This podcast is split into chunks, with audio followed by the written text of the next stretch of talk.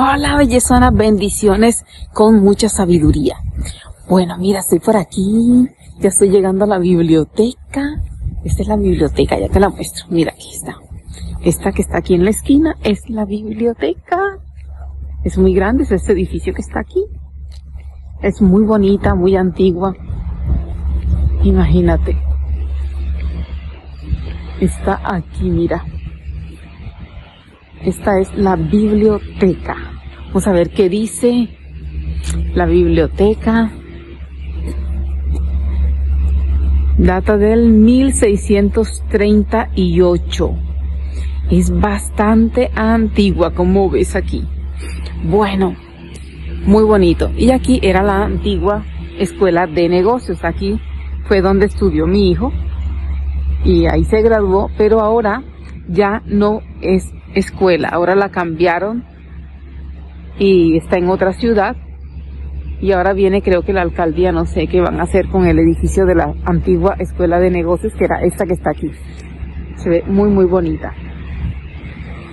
Bueno, bellezona, hoy quiero hablarte de la sabiduría.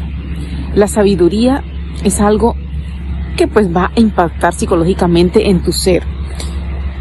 Y yo quiero hablarte de una sabiduría específica y es aquella que tú requieres para volverte más experta o por lo menos coger más habilidad en aquellas cosas que a ti te interesan.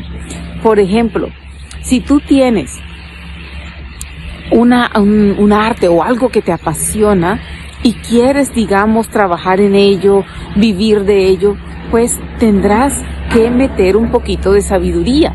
¿Cómo? Pues leyendo qué personas han tenido éxito en eso que tú quieres lograr, en eso que a ti te apasiona, qué personas eh, han logrado salir adelante y viven de eso, cuántas personas se han vuelto ricas haciendo eso. O sea, tú debes aprender todo, todo acerca de aquello que a ti te interesa. Si es la jardinería, bueno, ¿quiénes son los mejores jardineros, los mejores autores, los libros de jardinería?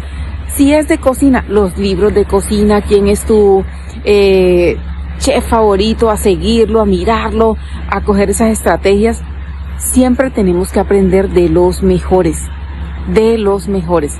Mira, eso era algo que yo no entendía y por eso muchas personas no invierten en su, eh, en su desarrollo personal, en las cosas que le gustan. Tú tienes que aprender a invertir en ti. No puede dolerte invertir en ti, porque allí está la clave. Entre más inviertes en ti, la vida tuya tiene probabilidades altísimas de transformarse en aquello que tú quieres ser. Pero si tú no haces el esfuerzo de invertir en ti, pues entonces estás olvidando el paso más importante, que es la mejor inversión eres tú, como dice mi amiga Amparito. Tú eres la mejor inversión. Y para tú ser la mejor inversión, tienes que meterle sabiduría al cerebro. Por eso la lectura, leer aquellos autores que nos motivan y que ya lograron las cosas que nosotros queremos lograr, nos inspiran para nosotros seguir ese camino, seguir detrás de ellos. Grábate algo. Siempre debes seguir a aquella persona que ya logró lo que tú quieres. Esa es la clave. El consejo que tú vas a pedir no es a la persona que no lo ha logrado, es a la persona que ya lo logró. Bueno, chao.